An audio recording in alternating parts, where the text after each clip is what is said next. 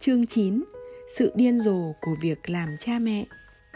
Ngoài những khía cạnh tuyệt vời, phương pháp dạy con trong tỉnh thức không phủ nhận những mặt điên rồ trong hành trình làm cha mẹ. Những nỗ lực về mặt tâm lý, tình cảm, tinh thần khi nuôi dạy con và những tiềm năng mà phương pháp này tạo ra để thay đổi mãi mãi hiểu biết về chính mình từ phía cha mẹ. Hành trình làm cha mẹ ẩn chứa nhiều hình thái cực đoan và có thể bộc lộ điểm tốt đẹp nhất cũng như xấu xa nhất trong ta. Vì vậy, ta hiểu mức độ khó khăn của rất nhiều người, đặc biệt là về phía người mẹ. Tuy không phải tất cả phụ huynh đều phải đối mặt với những thử thách lớn lao như một số người khác, phải thừa nhận rằng tất cả cha mẹ đều trải qua một quá trình chuyển biến lớn lao về mặt tâm lý và tình cảm.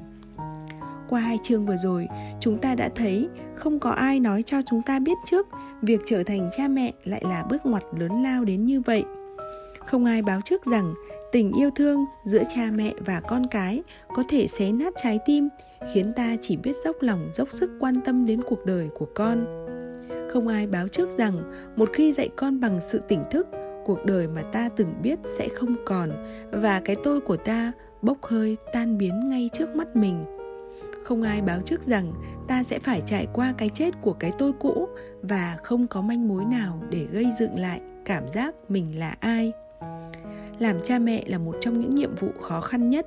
Nếu không tin, cứ hỏi bất kỳ bà mẹ nào có con không chịu ngủ lúc ba giờ sáng, trong khi một đứa khác vẫn đang bú và sáng mai phải có mặt ở sở làm lúc chín giờ. Chưa kể chồng cô yêu cầu cô phải xinh đẹp, đảm đang. Hoặc hỏi bất kỳ ông bố nào phải giúp đứa con hiếu động làm bài tập về nhà, luôn miệng nhắc nhở con tập trung chú ý, trong khi phải canh giờ đón một đứa khác đi tập thể thao trước khi lao vào những công việc mang từ cơ quan về. Làm cha mẹ khiến ta nghi ngờ bản thân mình nhiều hơn bất kỳ vai trò nào khác. Ta nghi ngờ năng lực, giá trị, thậm chí cả lý trí.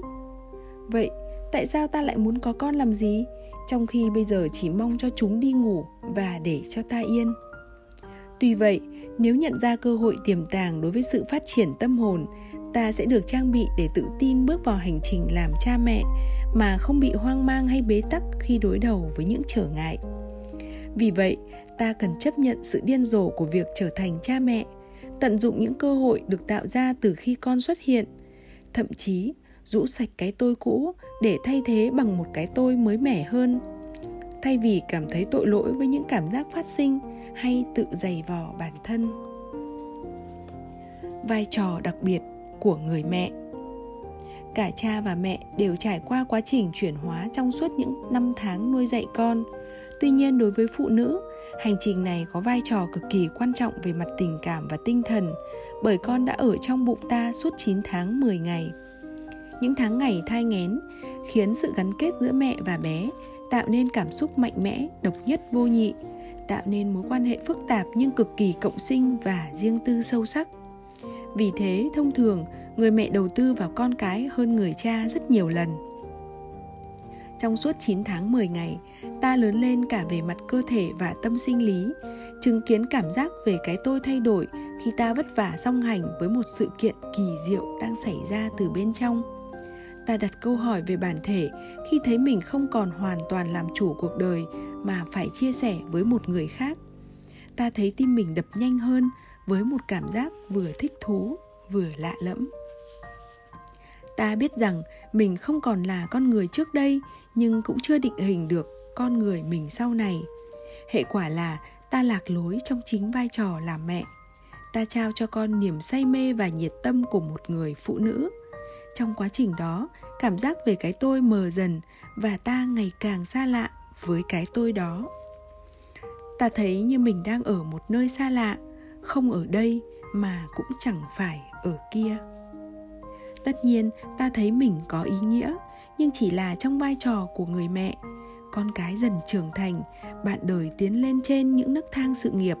Trong nhiều trường hợp, riêng ta phải tạm dừng cuộc sống của mình, không có một cái neo nào để bấu víu, chứ đừng nói đến cảm giác về mục đích đời sống cá nhân. Năm tháng trôi qua, có những lúc ta muốn mình có một cái tôi riêng, nhưng thường là không tìm được lối thoát. Một phần trong ta muốn quay trở lại với con người cũ, nhưng một phần khác nhận ra rằng cái tôi cũ đó đã chết. Sự diệt vong của cái tôi này tuy đáng sợ, nhưng lại tiềm ẩn cơ hội hồi sinh. Trong quá trình nuôi dạy con, nhiều người khiến chúng ta không còn nhận ra mình ở trong gương. Trên những vết chân chim quanh mắt, ta thấy khoảnh khắc khi con đóng sầm cửa vì ta không mua cho chúng đồ chơi điện tử mới. Khi con ngã gãy tay, khi ta tưởng rằng ta lạc mất con ở một hội chợ. Nếu nhìn kỹ hơn, ta cũng thấy những niềm vui, những ngạc nhiên của lần đầu làm mẹ. Có lúc, ta thấy mình vừa rửa bát vừa đay nghiến con, phàn nàn về con với bà ngoại, đổ lỗi cho chồng hay than thân trách phận tại sao số mình không đẻ ra đứa con, không may mắn đẻ ra đứa con khó bảo. Chỉ bởi những người làm cha mẹ mới hiểu, đồng cảm với những ai có suy nghĩ, không ngờ có con lại mệt nhọc đến thế. Ơn giời nhà mình được mấy tiếng yên tĩnh hay biết trân trọng, ta có mấy giờ đồng hồ cho chính bản thân mình. Với nhiều người mẹ, cũng như những người cha phải gánh vác trách nhiệm chính, nuôi dạy con yêu cầu nỗ lực lớn lao về mặt tình cảm, tâm lý, tài chính và cả thể chất. Nhưng rất ít người thực sự chia sẻ những khó khăn trở ngại đó. Ta dốc lòng trở thành phụ huynh tốt đến nỗi dại, ngại giãi bày cảm xúc với gia đình và bạn, bạn bè. Bởi ngại bị đánh giá, ta thường che giấu sự lẫn lộn, dã rời và những đau đớn khi phải đáp ứng nhu cầu của con. Thế nên, hầu hết chúng ta cảm thấy cô đơn trên hành trình làm cha mẹ, cảm thấy mình lạc lõng trong những lần hiếm hoi nhớ về hình bóng con người mà mình muốn trở thành. Tuy nhiên, khi hạ những lớp vỏ của sự hoàn hảo xuống, ta tìm thấy tình thân với những người khác, với những người làm cha mẹ khác, và nhận ra ta cũng giống với những người khác, chẳng phải là duy nhất. Nếu chưa từng trải qua, chẳng ai hiểu được những tận tụy và khó nhọc của cha mẹ. Lúc thì mệt lả với tình yêu thương không bao giờ được thỏa mãn, lúc thì hốc hác vì mệt mỏi quá sức. Những lúc ấy ta dồn mọi tâm sức cho con, đến mức ta quên sự tồn tại của chính mình. Dù có nhiều lúc ta tưởng tượng mình được chạy đi thật xa, bỏ mặc con với quần áo dơ dáy, bài tập về nhà chất chồng và phòng, phòng ốc bừa bộn. Rồi ta thấy có lỗi mỗi khi mơ thấy mình nằm dài trên biển thưởng thức ly cocktail, còn chiếm hết thời gian của cha mẹ mỗi khi chúng ở bên. Nếu không phải chăm sóc con, không phải làm con vui, thì ta cũng lại lo lắng về chúng. Chẳng trách mối quan hệ của ta với bạn đời thay đổi đáng kể, cơ thể ta trở nên xa lạ, tính tình trở nên thất thường khi ta thấy mình mất ngủ, nóng nảy, không có tiền tiêu, và đôi khi ta tự biến mình thành bạo chúa. Thế rồi một ngày ta chợt nhận ra, ôi trời ta cũng giống như mẹ ta, hay ôi ta đã quá cuồng tín với nhu cầu kiểm soát. Những lần mẹ mắng, sao con không nghe lời mẹ? Bỗng nhiên ùa về, ta thông cảm hơn với những bậc cha mẹ khác nổi nóng với con trên một chuyến bay. Trước đây ta từng nghĩ, sau này là mẹ, ta không bao giờ cư xử như thế. Nhưng giờ đây nghĩ lại, ta thấy thương họ và chỉ muốn khóa cửa, giam đứa bé vào trong nhà vệ sinh. Bậc cha mẹ nào cũng sẽ có một vài điểm yếu, dễ bị con cái kích động, cho dù ta có thích hay không. Một lúc nào đó, ta sẽ mất kiểm soát, ta sẽ lớn tiếng, thậm chí quát tháo, ta sẽ dùng những ngôn từ chưa bao giờ sử dụng. Cần hiểu rằng, lúc đó ta bị kích động là bình thường. Ta tự nhủ rằng, cần chấp nhận những mặt tối đáng sợ của mình và học hỏi từ những bài học mà con mang tới. Theo một cách nào đó, ta sẽ phải đối diện với cái bóng của mình, với nhu cầu kiểm soát mãnh liệt. Quát mắng con không phải là một điều hay ho, kể cả khi ta thừa nhận rằng có những lúc ta mất bình tĩnh, cư xử một cách trẻ con và đáng xấu hổ. Trên thực tế, ta cũng cần phải quan sát chính bản thân mình nhiều như quan sát cảm xúc của con để tiêu hóa những gì ta cảm thấy. Chỉ có cách đó mới giúp ta tránh chút cảm xúc của mình lên đầu con cái. Những khi mất tự chủ, ta thường có xu hướng quay trở lại với lối mòn cũ của mô hình thứ bậc cha mẹ, con cái. Nhưng nếu làm thế, nhiều khả năng ta sẽ phải trả giá đắt khi con đến tuổi dậy thì và những năm sau đó. Dạy con bằng sự tỉnh thức lúc đầu có thể khó khăn, nhưng về lâu dài chính là sự lựa chọn tốt nhất. sống với một nhịp điệu khác. Mất một khoảng thời gian để ta học được cách chấp nhận cuộc sống mới khi có con. Con cái với bản chất tò mò sẽ thử những giới hạn kiên nhẫn của ta. Đến khi lớn lên, chúng lại càng thử thách ta nhiều hơn, nhưng bằng những cách khác. Lúc đó vấn đề không còn là đợi chúng ăn xong bữa sáng hay buộc xong dây giày, mà là những cuộc đối thoại cộc lốc và xếp hàng cuối cùng, chờ đợi sau tất cả bạn bè để được tiếp xúc với con. Phát triển tính kiên nhẫn không chỉ là để tương tác với con, mà còn là cơ hội thực tập buông bỏ.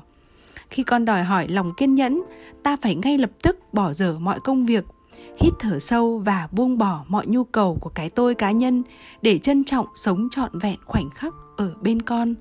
Vì thế, tập kiên nhẫn chính là bài tập thâm tâm linh, lấy con làm trung tâm, rèn luyện cho ta sống với một nhịp điệu chậm rãi và tỉnh thức hơn. Nói như vậy, ta cũng biết rằng có những lúc ta không đủ thời gian để kiên nhẫn, ta bắt buộc phải di chuyển từ vị trí này sang vị trí khác ngay lập tức. Việc liên tục chậm trễ sẽ khiến ta mất mặt.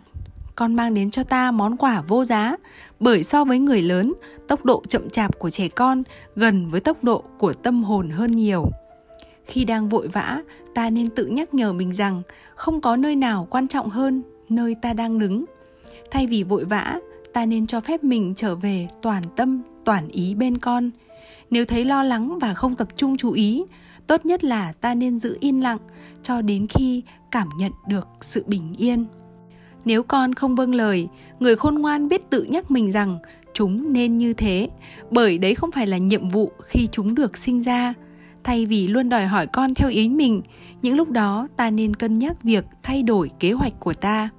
Nếu con quá khó bảo và ta sắp mất kiểm soát, hãy lắng nghe tiếng nói thì thầm trong đầu. Đừng coi con là thùng chứa của sự nóng giận trong ta. Khi con làm mình dã rời, hãy tự hỏi, tại sao thời điểm này ta bị kích động? Tại sao ta lại giận con? Con đã chạm vào trạng thái nào của ta? Có lẽ ta nên hít thở sâu và bước ra khỏi phòng. Như vậy, ta có thời gian để xốc lại. Lúc này, người cần giúp đỡ không phải là con, mà là chính mình. Nếu thi thoảng lỡ mất bình tĩnh và trút giận lên đầu con, dù bằng lời nói hay bằng những tiếng nghiến răng, hãy hít thở sâu và tha thứ cho bản thân mình. Hãy để mọi việc trôi qua và làm lại từ đầu. Tuy nhiên, hãy cẩn thận nếu thường xuyên mất kiểm soát. Không có lý do gì ta có thể liên tục mất tự chủ, trừ phi cuộc sống quá căng thẳng. Mà trong trường hợp đó, phải đánh giá toàn diện để lấy lại cân bằng. Trong thời điểm đó, tâm điểm của thực tập tâm linh là sẽ cấu trúc lại toàn bộ cuộc sống. Trong chương tiếp theo, chúng ta sẽ đi sâu hơn vào một vấn đề quan trọng trong phương pháp dạy con tỉnh thức, là chấm dứt vòng lặp duy truyền sự đau khổ từ thế hệ này sang thế hệ khác.